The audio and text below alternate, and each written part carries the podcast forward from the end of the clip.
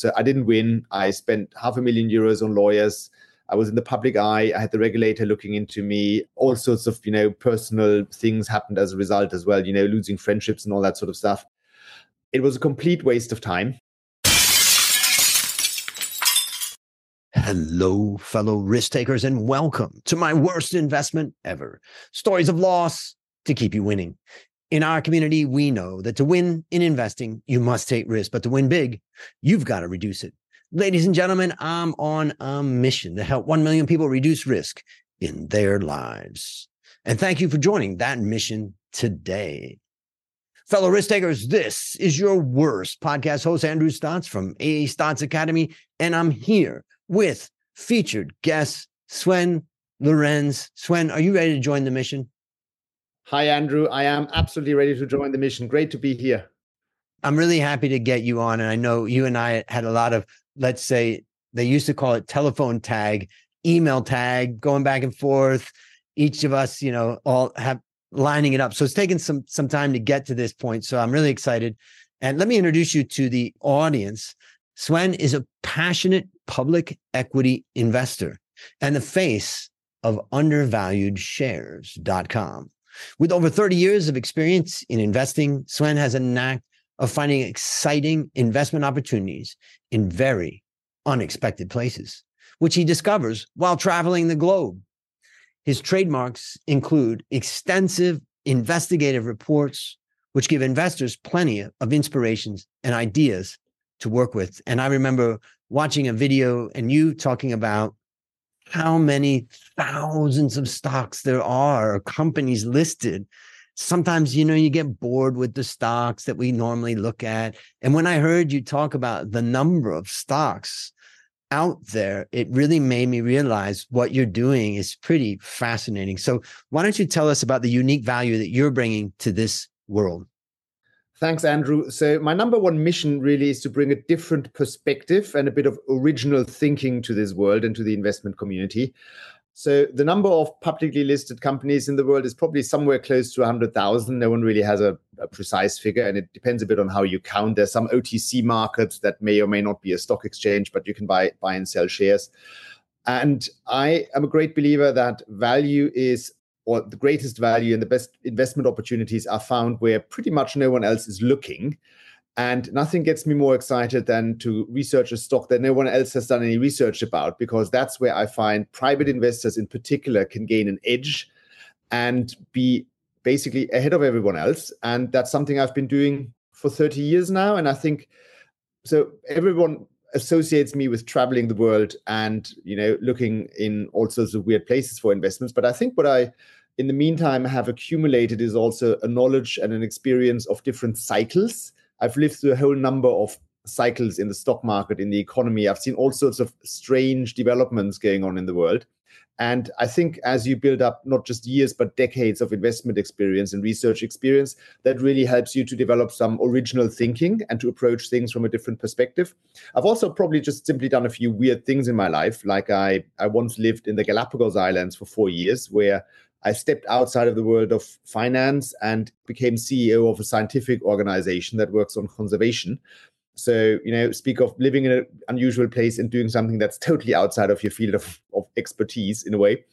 And as a result of my my background story, I guess you get to read on my website undervaluedshares.com, you get to read about companies that you wouldn't read about elsewhere.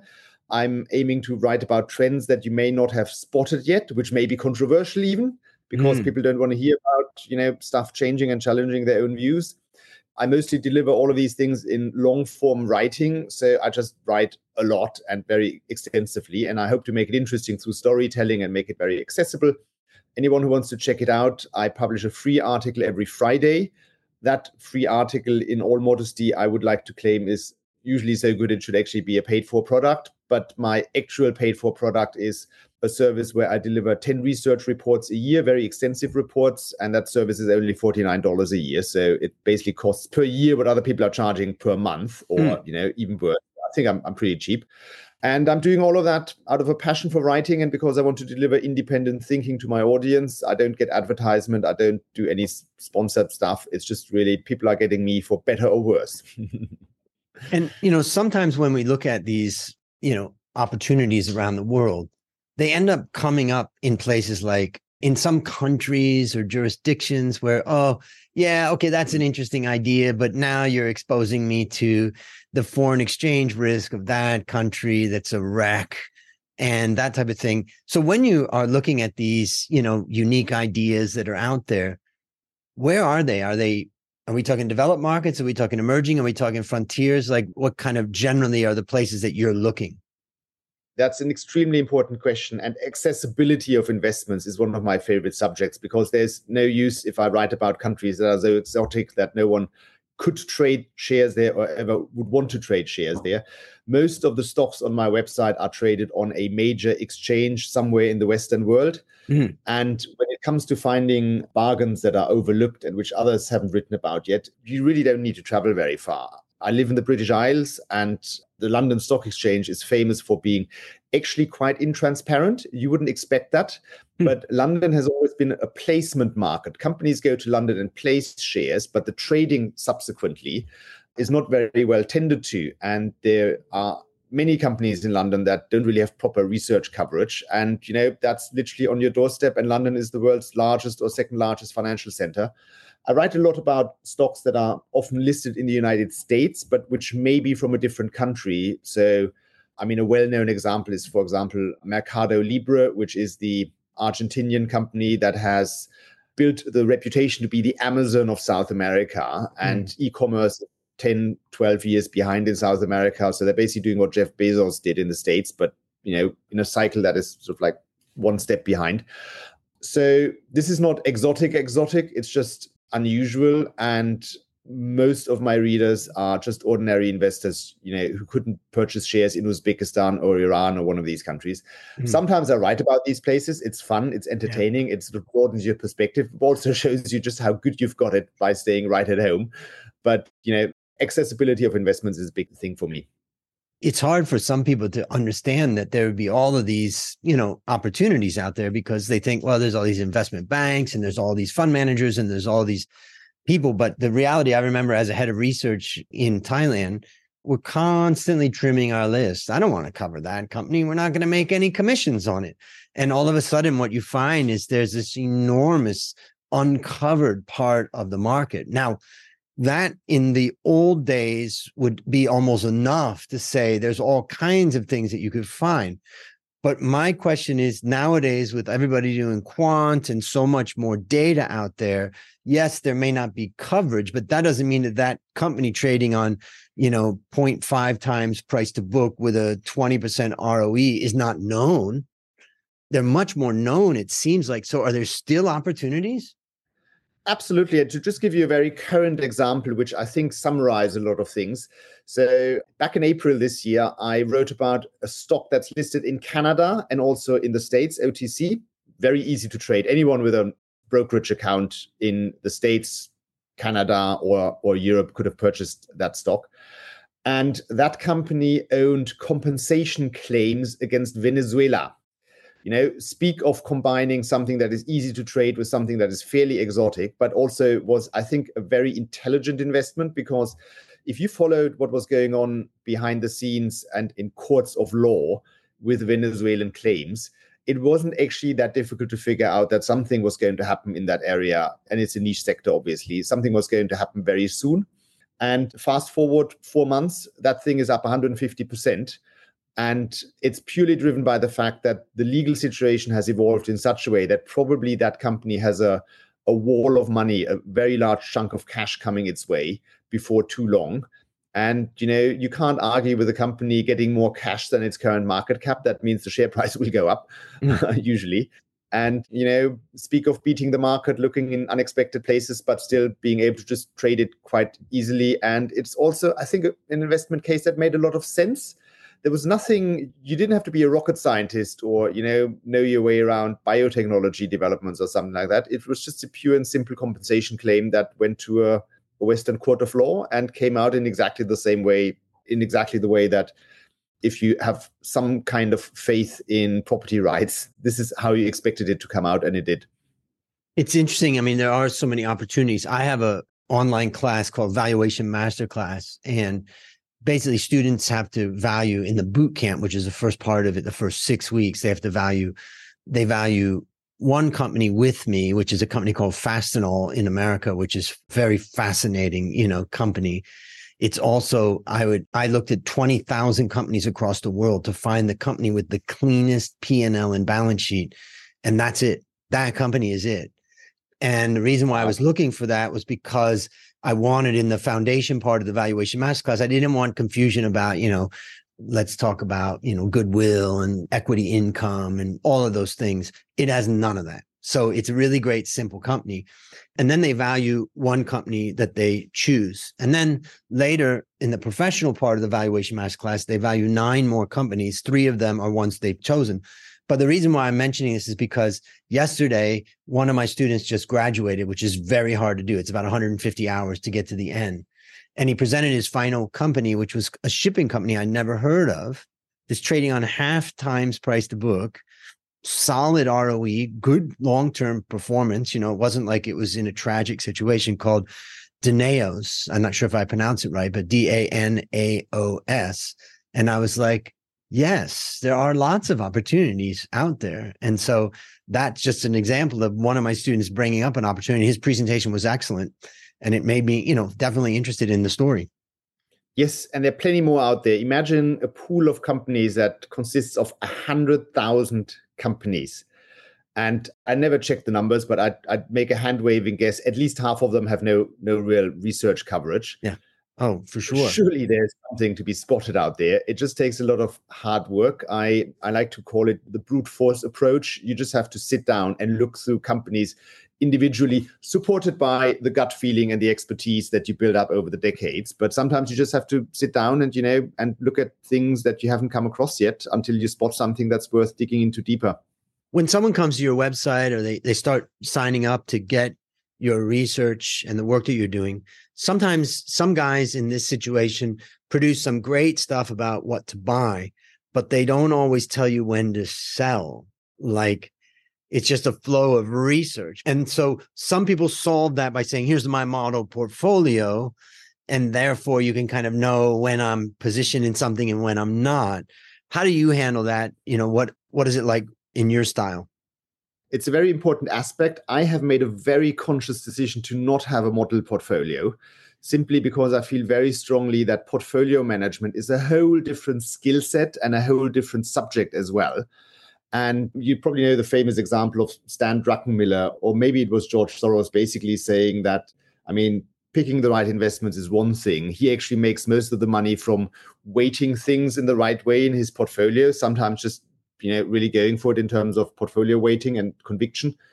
I have very diverse readers stating the obvious. Everyone has sort of different preferences and needs mm. and is it in a different phase of their life.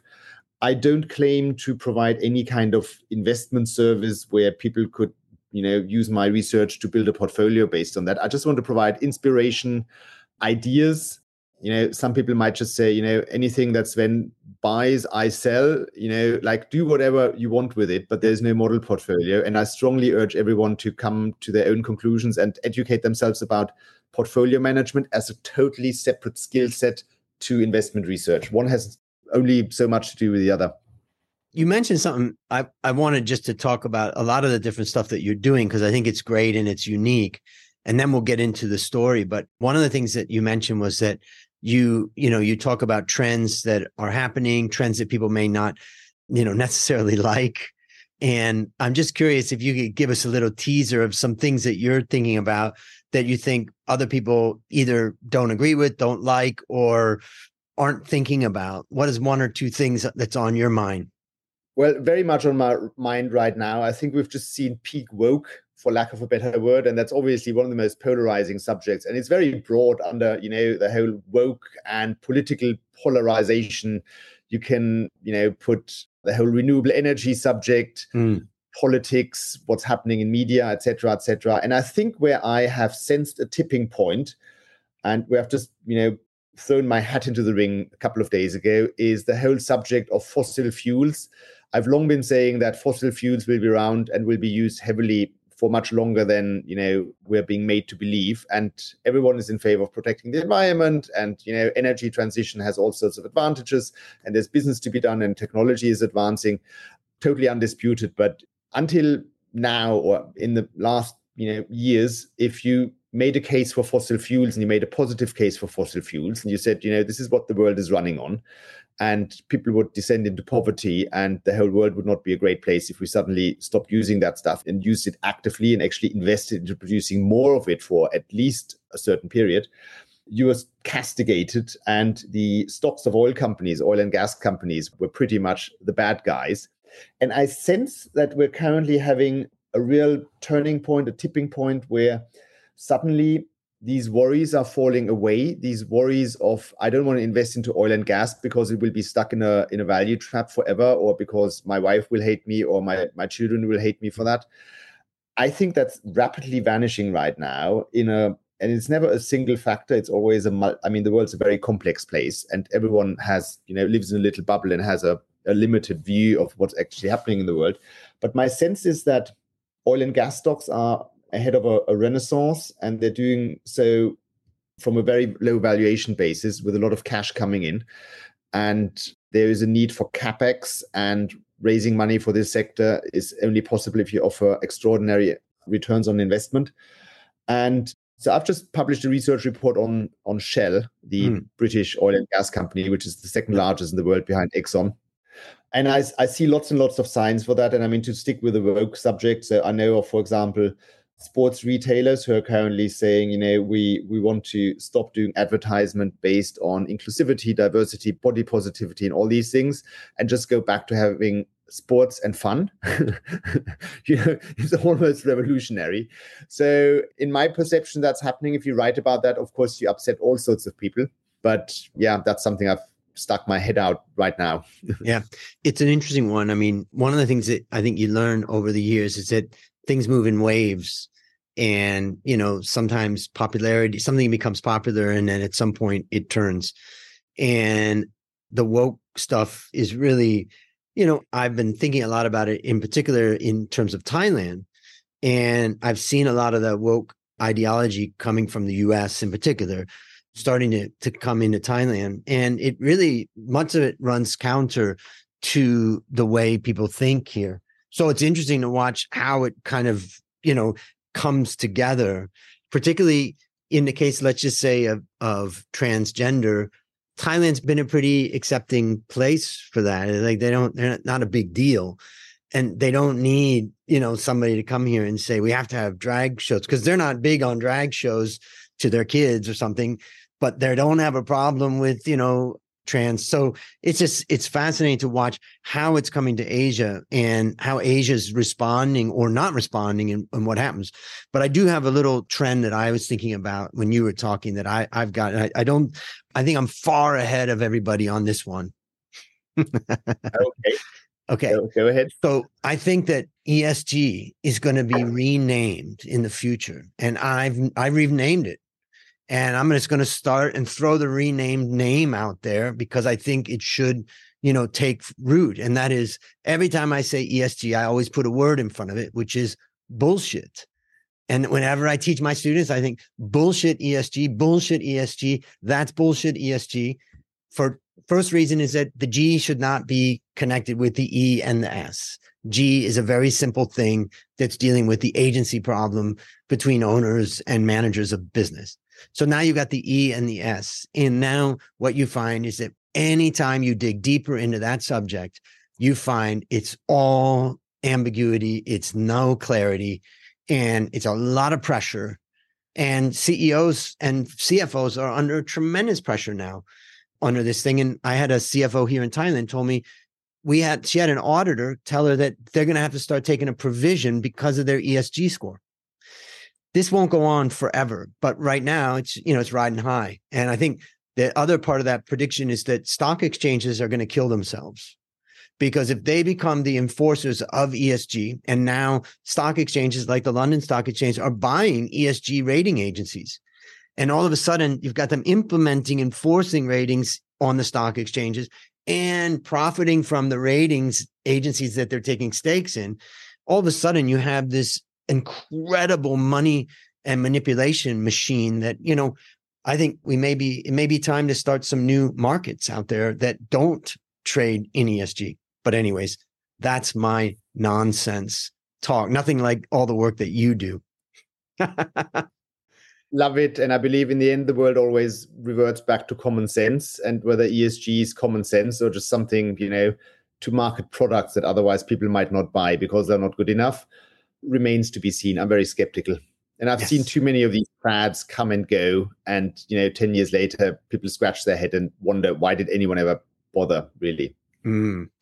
Well, I could go on and there's so much interesting stuff about what you do, the way you think, and all that. So I just want to highlight, we'll have all the links in the show notes and really want to encourage everybody to learn more. And 49 bucks a year, come on, that's got to be the best value out there. Now it's time to share your worst investment ever. And since no one goes into their worst investment thinking it will be, tell us a bit about the circumstances leading up to it and then tell us your story. So, this worst idea ever very much fitted the profile of what I liked to invest into, which is something that's overlooked. It seemed to be appealing to my common sense. It had huge potential. And I felt that I was ahead of everyone. It was a German company. Know, speak of staying close to home since I'm obviously German. It was a wealth manager and a fund manager. It's a company called PEH in Navy alphabet. That's Papa Echo Hotel. The actual name is referring to the name of the founder, which is Peter E. Huber and it's a fund management company that listed in the late 1990s through what you could call a quiet listing so they didn't do a, a, big ipo with a placement they already had a number of a good number of shareholders and then this, they simply decided to list the stock on a stock market that's something i quite like because mm. then suddenly there's a new name on the on the list of publicly listed companies but with virtually no headlines accompanying it because it's not an ipo so no one wants to really report about it and that company came with great fundamentals, had a superb dividend yield, growth prospects and growth rates from the past were great. So you were basically buying growth at value prices. The market cap of the company was just 50 million euros, so 50 million, so virtually nothing. It was really a micro cap. But it set out to conquer the German market for independent fund managers and wealth managers and take away market share from the banks. That was the big idea. And that was something I believed in a lot. So I bought an initial stake. And then in 2003, during the dot com crash, a major investor got liquidated. And when he was just, you know, it was a forced liquidation at that time, I just, you know, bought as many shares as I could get hold of. And I got to a 10% stake in the company and eventually 12.5% and that meant that suddenly I was on the on the public register first of all, and I come back to that. It also meant that I was just highly visible, and I had actually bought this stock or most of it, a good part of it, at a pretty low price. So the whole question whether it was my worst investment ever in terms of loss from the actual investment is something we'll get back to at the end. But where it started to go wrong was when a competitor wanted to buy up companies in that space. And that competitor felt it was a great idea to not approach the CEO, who was the major shareholder, but to instead call me first and say, hey, Swen, you know, would you sell? And secondly, do you think other major shareholders would sell? And could you, as sort of like the independent entity here, someone who's not on the board, who's not closely connected to the company, could you somehow, you know, do a bit of a survey, speak to people and see if something can be done? And little did I know what I was going to kick off by having that conversation with people, you know, totally informally approaching the CEO and, and a variety of other large shareholders. And I think what I had underestimated in retrospectives that some personality types are just call it manipulative, call it toxic, call them psychopaths. It's this is a very complicated subject, but basically the CEO I was speaking to was not entirely straightforward in dealing with and he said he wanted to sell, but now I know he didn't really want to sell. But I took his initial assessment, you know, let's speak to them as a permission to speak to other shareholders. And it turned out that others wanted to sell as well. And for most of them, it was just a matter of receiving the highest offer as possible, as you know, as you'd expect. It's it's capitalism, it's the stock market. But it all became complicated and contentious And the details of that would be, first of all, very complicated. And I don't want to risk any defamation lawsuits because this is just way, way in the past. And I don't want to open that whole you know thing again. But it's just since you asked me about my worst investment, I am very honest that this was certainly it. To cut a long story short, I was eventually the person publicly associated with being the head of a group who wanted to sell the company. And it became an activist case with me heading the activists, nothing of which I had ever aspired to. It was just events happening and then the media reporting. And there's this wonderful old saying that it's very easy to start a war, but to actually stop a war, to get it to an end, is the difficult part. And it turned highly contentious, very toxic. The company eventually asked the regulator to look into my affairs and they accused me of all sorts of things.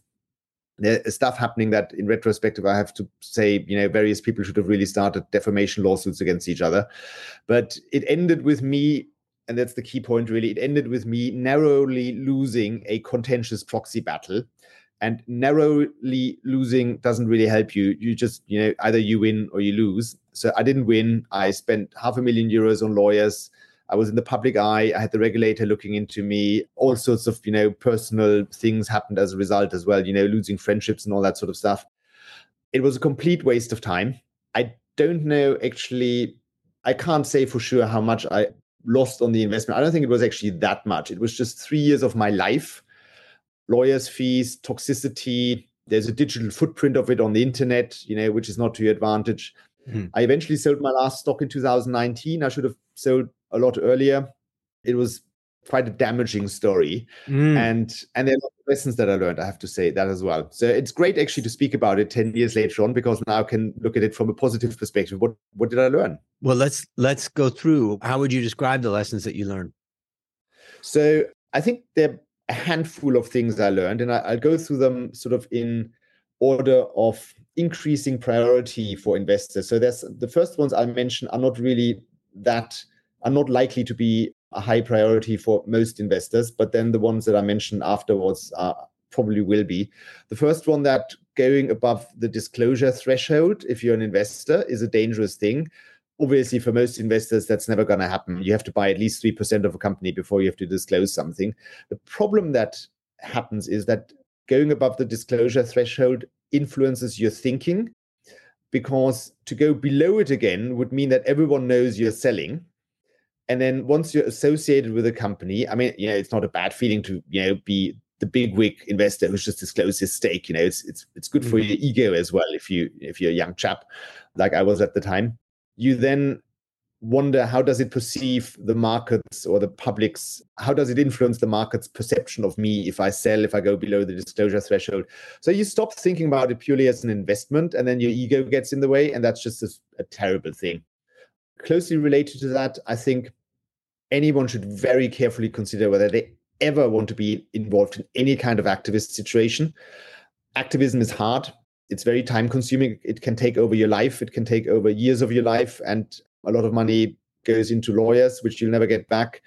And I have to say, nowadays, I think it's very important for investors, but also for anyone really to educate themselves about personality types. You want to be able to spot psychopaths. You want to know what a narcissist is how do you spot people like that? And then you have to be aware that a lot of them end up in the C suite because they are extreme personality types and they have a much higher likelihood by a high multiple to end up in CEO positions or chairman positions and all that. So you'll encounter all of those. And I think also in day to day life, choosing a spouse, choosing a boyfriend, girlfriend, stuff like that, you know, educate about educate yourself about extreme personalities is something that comes in majorly helpful. Mm. But probably the most useful aspect that came out of this, and which every investor should really consider, is that you have to very carefully consider the liquidity of the investments you're holding. And whether you're buying a large stake in something or you're buying an investment where liquidity could just simply dry up for reasons that you may not even be able to anticipate. If you get stuck with something, that's terrifying and potentially existential. And I'm a big proponent of investing into stuff that's liquid, where you can get in and out quite easily, even under extreme circumstances, which is one of the advantages that private investors have. And you shouldn't give that that mm. advantage away. I think that's my number one lesson, really, that I want to pass on to everyone. carefully consider liquidity in your portfolio. It's super important. So maybe I'll share a couple things that I take away, but before I do, let's just review those lessons. Going above the threshold, you know, can be a problem. It starts to influence your thinking, your ego gets involved, and that is the first one. You also talked about consider getting involved in activism. Like it's a huge challenge. It's way beyond what most people think. And then learn to spot narcissists and psychopaths and educate yourself about that. And they seem to cluster in ceo offices. And then uh, consider liquidity and liquidity is such a interesting factor when it comes to risk management one of the things that i was thinking about when you were talking you know is investing's hard enough to get up above the radar and out there just makes it 10 times harder than just focusing on what you got to do. And so just any distraction can take you away from making the right investment decision. That's the first thing I thought about. The second thing about activism, I remember there was an event in Thailand where the SEC talked about new policies that they were coming up with with they wanted fund managers to write letters to companies as activists and that it was part of what they expected of fund managers when they saw behavior and all that and i raised my hand like what if i don't give a shit about i don't care about them and i just i'll get out and it's not my investment style. And this is totally against small investors yeah i mean if i've got a huge company you know, investment management company and I have the resources, you know, my vote counts, but it doesn't mean anything if I write a letter to someone and then you're just disadvantaging me.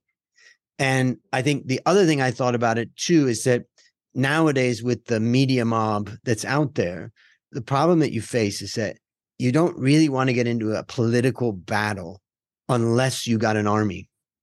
If you've got 100,000, 500,000, a million followers, that support your way of thinking, you've got a defense against a crippling media and social media mob that can come after you. And so I had some particular case where on Twitter I I interjected myself into something and I very quickly retreated because I realized I don't have the army and you can't win out there without the army.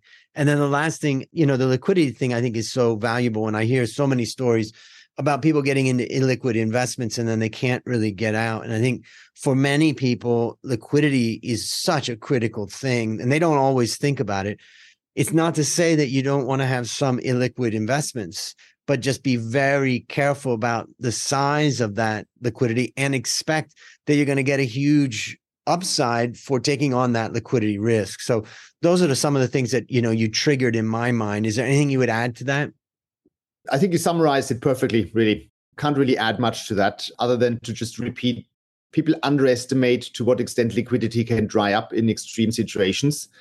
And you can obviously also turn the argument onto its head and say that in markets where there's limited or no liquidity right now, that's where you in turn also find some of the best investments. But you have to be very specialized in that. You really have to make that your mission.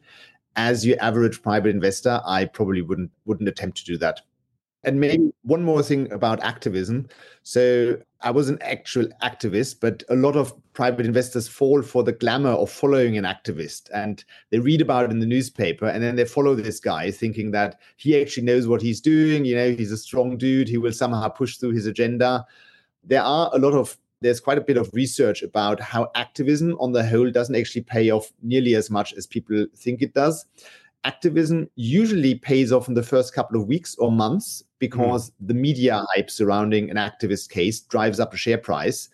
And then usually more often than not, things get stuck and it takes longer than expected. And then the returns go down again. And so, you know, if anything, ride that wave when an activist case surfaces, but be very careful not to get stuck for too long because you think the activist is going to sort it out.